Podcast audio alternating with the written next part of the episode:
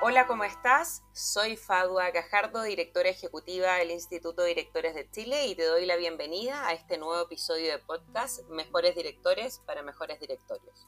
Hoy conversaremos sobre la necesidad de que los trabajadores sean capaces de adaptarse a un entorno en constante cambio y por lo tanto disruptivo.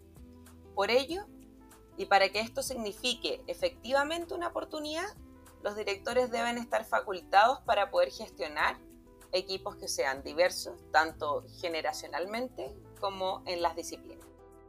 Hoy vivimos en una era tremendamente transformadora, que está teniendo un impacto disruptivo en los trabajadores, en el mercado laboral y en las empresas.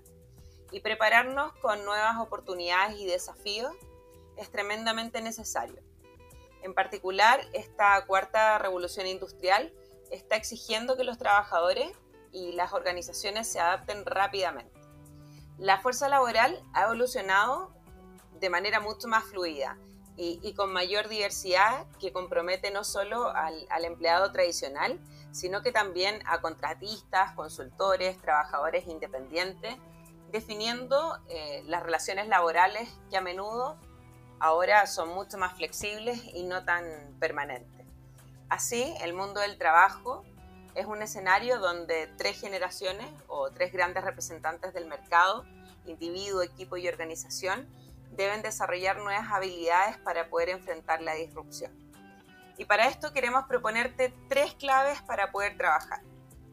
La primera es la formación constante.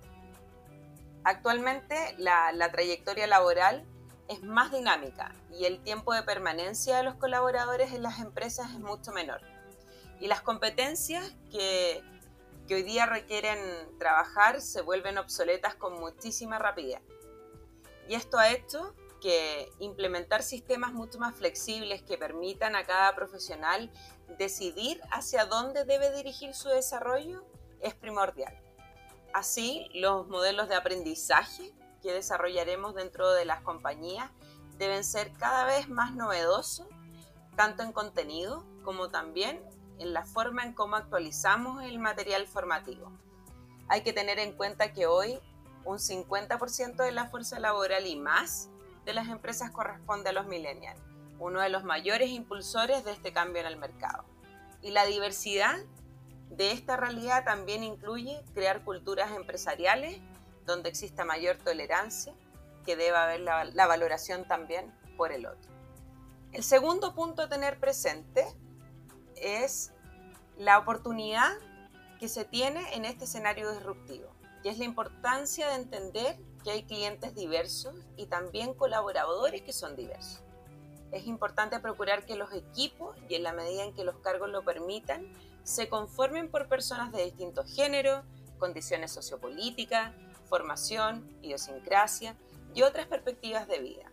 Y en realidad los procesos de selección, tanto internos como externos, deben cambiar los criterios y definir competencias que sean transversales. La diversidad en su distintos aspectos, en la experiencia de los mercados y entre otros. Así, tenemos que esforzarnos por construir culturas inclusivas para poder brindar seguridad y confianza suficiente para poder compartir opiniones y visiones. La tercera clave es que hoy día las personas son hijos de una economía colaborativa.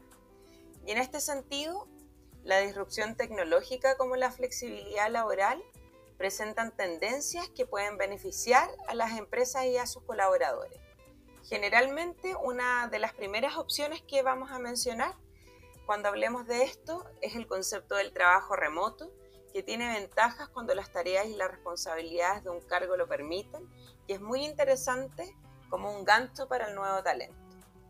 No obstante, la, cultura digital que ha influenciado el mercado laboral va mucho más allá de eso y es una lógica mucho más participativa y colaborativa de liderazgo, mucho más inspiradores de estructura de equipos más flexibles que permitan generar innovación en espacios que antes no existían puesto que las personas se conectan con otros, comparten información e ideas y logran resultados creativos de alto valor agregado. Muchísimo más rápido de esta forma que las estructuras rígidas tradicionales. Y finalmente, bueno, ¿cuáles son hoy día las tareas que tenemos pendientes? Pese de que muchas organizaciones han tenido la noción de cómo se debe ir enfrentando esta realidad, yo diría que es claro que aún hay muchísimo por trabajar, potenciar y destacar las competencias y las habilidades que tienen los colaboradores y el tipo de estas habilidades que se requieren en el proceso de transformación nos va a exigir seguir desarrollando profesionales como una nueva forma de comprometerse bajo el desafío de, contar directores también preparados para nuestro ecosistema que está en constante cambio para las organizaciones del futuro. Te agradecemos por acompañarnos en este nuevo episodio y nos vemos en un próximo capítulo de Mejores Directores para Mejores Directores.